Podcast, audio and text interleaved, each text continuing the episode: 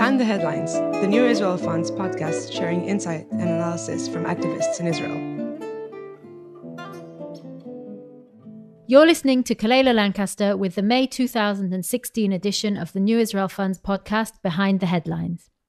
This month, I'm speaking with two of the leaders of the joint Israeli Palestinian organization Combatants for Peace. Thank you for listening about the to unique the New Israel and for some contentious podcast. memorial ceremony that the group holds together with the Bereaved Families Forum on Yom HaZikaron in Tel Aviv.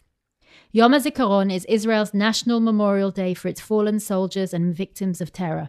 It is marked on the eve of Israel's Independence Day, and so the explicit linkage is made between the sacrifice made by those whom we mourn and the very existence of the State of Israel that we celebrate the following day.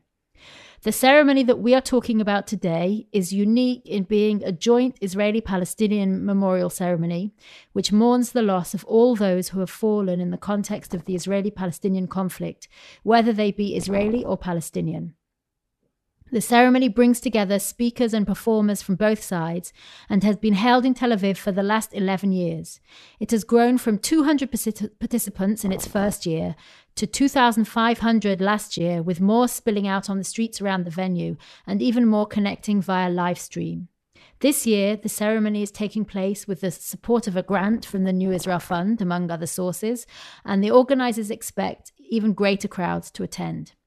So I'm joined today by Maya Katz, one of the leading Israeli activists of Combatants for Peace and a leading member of the team that produces the memorial ceremony, and Suleiman Khatib, one of the founders of the movement and the Palestinian director of the organization. Maya, Suleiman, thank you for joining us. Thank you. Hi. Hi. Suleiman, I'd like to start with you, if I may. You are one of the founders of this movement, which is a movement of, as its name clearly states, combatants, people who have personally played a role in the conflict and have made the decision to work for peace and an end to occupation through nonviolence. Yeah. Can you tell us a little bit about your own personal story and what led you to be involved in founding the organization? Uh, my name is Suleiman Khatib. I live in Ramallah and I born in Jerusalem and my family still live around Jerusalem in a village called Hizma. And I uh, was in Israeli jail for 10 years and a half from the age of 14. Uh, I participated in uh, the struggle against the occupation uh, by using uh, uh, different violent means at that time. And through a long journey in jail for 10 years and uh, uh, participating in a food hunger strike and reading about nonviolence uh, struggle around the world like Mandela and Gandhi and Martin Luther King and learning also about the conflict from all sides of the narratives like our narrative and the Israeli narrative. Um, I transformed into uh, beliefs of uh, moral values of nonviolence culture uh, to put an end to the conflict by joining forces together with Israelis. If we established combatants for peace more than 10 years ago. So, you know, that we are living in a conflict zone, so it was not easy to take steps ahead and to meet what's so called your enemy. Especially, we are talking about ex Israeli officers and elite unit uh, army guys. So, and Palestinians that were in jail as well. How did it start? How did you how did you find each other? Uh, well, actually, the uh, uh, the Israeli uh, um, side of the organization already exists in uh, non-organized uh, groups, like through friends, and the same for us as Palestinians that we were calling for uh, non-violence approach for the Palestinian uh, uh, common friends in some other organization. They connected uh, us, and uh, we start meetings illegally in Bethlehem and you know to cross the psychological barriers and the political uh, red lines and so on because we were talking about 2005 2006 you know this was the the second intifada time and the shooting was there like uh, with Gilo and Bethlehem Jerusalem Bethlehem and uh, a lot of violence around and uh, to even to go from Ramallah to Bethlehem to meet the Israelis there, it was also a long uh, trip due to the checkpoints and so on. So we had to overcome the barriers between us, the psychological barriers, also the logistical arrangements, and the mistrust and so on to to be able to see each other as a human. And this journey took a long time to humanize each other and to find common ground and to share some common beliefs and some values. And mainly, we are talking about uh, the value of uh, uh, living in peace together and ending the occupation and the right of, of both sides of uh, uh, self determination and security and freedom and so on. Of course, we decided to to join each other in a non-violent joint movement, and that's mainly the new thing. Based on our experiences as ex-military and ex-prisoners, uh, we took our destiny to our hands uh, we believe there is no military solution for our conflict. There is no zero sum right. game. Thank you, Suleiman. Thank you. So your movement is is ten years old, and and this ceremony has been taking place really from the beginning. And um, and coming up to it, this is this next one coming up is going to be the eleventh ceremony. So I, I wanted to turn to you, Maya, I mean, you've been highly involved in the details of organizing this ceremony, which I'm sure has been extremely complex on all sorts of levels. But it, I mean, it's a very powerful concept, this, a joint Israeli Palestinian ceremony. Um, and I, I wonder, I mean, how, how, how did this concept begin? How has it evolved? Uh, what is it trying to achieve? And maybe Maya, you could also say something about what it's meant for you personally, being involved with with with it for for, for these last years. Okay, okay, thank you. Um, this ceremony was uh, initiated by uh, Buma Inbar, who lost his son Yotam in Lebanon in 1995. So uh, this year it will be the 11th time that we do this ceremony. And it was the idea was to to uh, create a joint ceremony for bereaved families, Israeli and Palestinian bereaved families, uh, to come and remember their loved ones, and also to find another way to, to end this circle of uh, violence. Because, as you said before, the Memorial Day in Israel is a very important uh, day. It's a sacred day in Israel and each year we uh, all all the communities come together to remember remember our loved ones. But we want to add something more to this ceremony. We want to take responsibility and find another way uh, to move forward. So what we offer in this event is first of all to remember to remember all all the, the loved ones and also that we lost and, and, and also to take responsibility and to try to create together another future. And it begins with the, the ability to see uh, the pain that the two people are paying because of this conflict. To allow the Palestinians to join our pain and to acknowledge their pain. And from this point, to try to figure out a way in a non-violent way, of course, to move forward and to stop the killing. Mm. So it's a very moving event, uh, and each year we see we can see that more Palestinians, more Israelis are coming to, to join it and uh, to find another way to, uh, to to be part of this uh, or this memorial or this event. I think the numbers are really quite significant, and we'll come to that in a minute. But I want to, um, I want to ask you something else. Uh, and Maya, I will start with you on this, and I also would like to ask Suleiman to address it afterwards too. And I said earlier at the beginning, I said that the event is contentious you know and from the israeli point of view you know you touched on it here maya in what you just said you know we're talking about a day which is a quintessentially Israeli day. It's a day in which Jewish Israelis really come together and mourn personally and collectively, a day which is marked on the Jewish calendar, a day which is very much about our pain and the Jewish Zionist narrative. So, a ceremony which essentially, as you have just said, turns it into a joint Israeli Palestinian day is jarring for many people. And there have been protests and there have been attempts to really to torpedo the ceremony actually. And i'm sure i can imagine that similarly on the palestinian side there, there must be many people who would view palestinian involvement in this as a kind of a betrayal of the palestinian narrative. So i was just wondering if if if the two of you could address this aspect. Um, maybe Maya, you could start. You know, how do you respond to to to those who feel uncomfortable with this event, uh, and you know, perhaps quite vocally and dramatically want to see it coming to an end?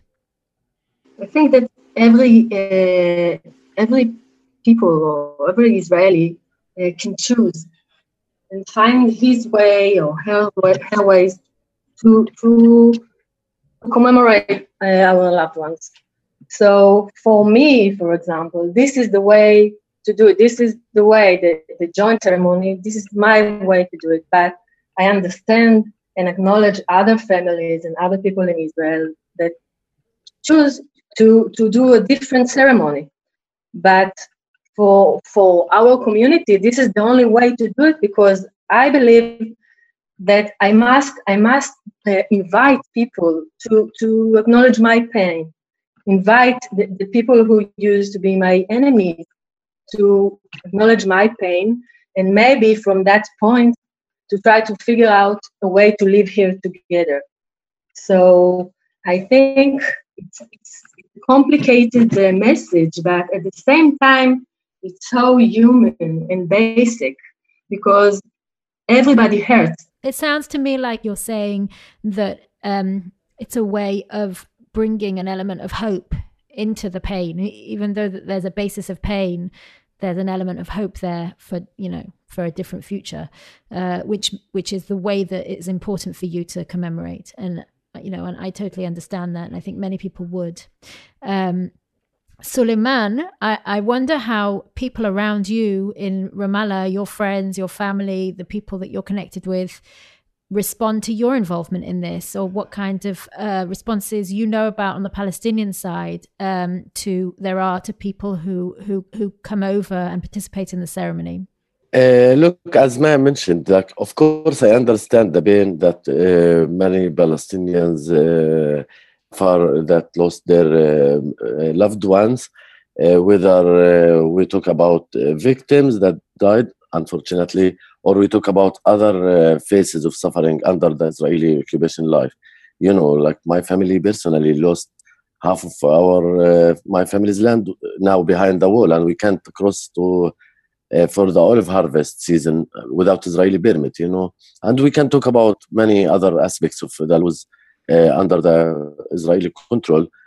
Uh, so, you know, on one side, I totally understand that not so many people can across the comfortable zone and see the other side being as being. Uh, so we we're not talking about symmetry situation, but still, uh, of course, we got critiques from different kind of people. You know, usually far left and far right will uh, uh write against the alternative Memorial Day, the Palestinian Israeli Memorial Day. But for me, I see the Memorial Day as one of the most important events ever for reconciliation and for humanizing the other side and seeing each side. The pain is the same for the Palestinian mom or Israeli mom. It's just the same. There is no zero different. And uh, uh, with my a little bit, I understand the one that critique us, but uh, I believe I'm optimistic. And as I mentioned, the numbers of people that watch the or join the event they're growing every year. And this year we'll do uh, live screening for people that can't attend physically. And I do believe that this kind of brave events and actions, joint actions, is the only way out of our comfortable zone and out of the conflict in order to create what we I would call it a third narrative. This is the third narrative that doesn't talk for one side just for one painful in this side or that side we uh, both in a trap of this conflict and i believe that we have to find the way and this is the way out of, the, of this conflict in order to uh, live in peace and safety and uh, freedom for for everybody. And i think this is strengthened for me as a palestinian. I don't with all the victimhood mindset exists there with all the difficulties that the system created against us still i don't want to behave out of victimhood. I want us to take responsibility of our actions as Palestinians and Israelis in order to to create change. And that's how I see things. Actually, there is no other way uh, to exit from our uh, current situation. Just joining each other by different nonviolence means. One of the main events are the Memorial Day, but also we do other activities. We can talk about it. And the second event, maybe I want to highlight, is the Freedom March. So this is another nonviolence direct action uh, outside in the streets, together Palestinians and Israelis by nonviolence means. I just wanted to add that, especially this year, when uh, when we can see that the hatred and the violence in both peoples getting higher and higher, these event, uh, the, the, Joint Memorial Day, the Israeli Palestinian Memorial Day, and the Freedom March as well, is very unique because when the leaderships are not uh, uh, offer us any uh, solution, so the two peoples must take responsibility and do something. So in that way, uh, it brings a lot of hope for many people to try and do and act, do something together in order to change to change our lives here in, in Israel and Palestine. I have to admit, uh, personally, I, I have been to the ceremony many times, um, and uh, I uh, my personal opinion is that it's very moving. Um, and over the years, some quite significant figures have taken part, and there have been many powerful and emotional moments. Could you tell us a little bit about a, a, a moment in one of the ceremonies that was particularly powerful for you? One story in particular that uh, I, I, can't stop uh, thinking about.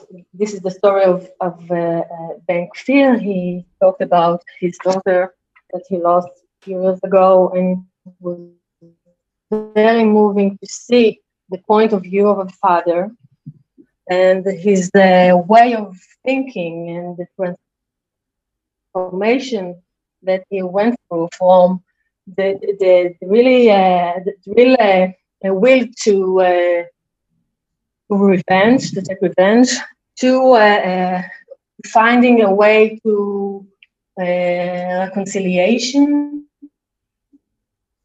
and to try to share his pain with a lot of others, Israelis and Palestinians. So for me, it was very, very moving, and I can't, I can't forget it. Thank you, Maya. Uh, and you, Suleiman, was there was there any particular moment that was particularly powerful for you? even the whole uh, uh, event is like really a moving, uh, emotional, historical, political, psychological event. But last year, actually, one of the speakers, he was a great speaker, named Israeli speaker, very intellectual lady, and she, one of the things that she said she used to attend a normal Israeli service. But after attending the alternative Israeli Palestinian service Memorial Day in Tel Aviv, together with Palestinians and Israelis, she will never go back and to, to, to the normal community service.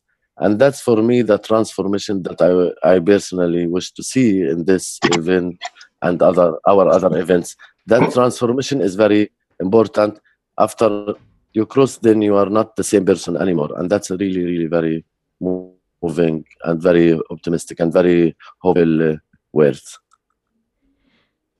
Well, I just want to say uh, thank you to both of you. Um, I really want to wish you the best of luck with this year's ceremony. Uh, our listeners in the UK and elsewhere can connect by live stream, as you said. Um, it will be May the 10th at around 7 p.m. UK time. I think that's right. Uh, we'll put a link on the infographic for this podcast. Okay, Maya Suleiman, I wish you all the best with your very important and brave work. Thank you. Thanks a lot. Thank, Thank you. you. Thanks. Thank you for listening to the New Israel Fund Behind the Headlines podcast.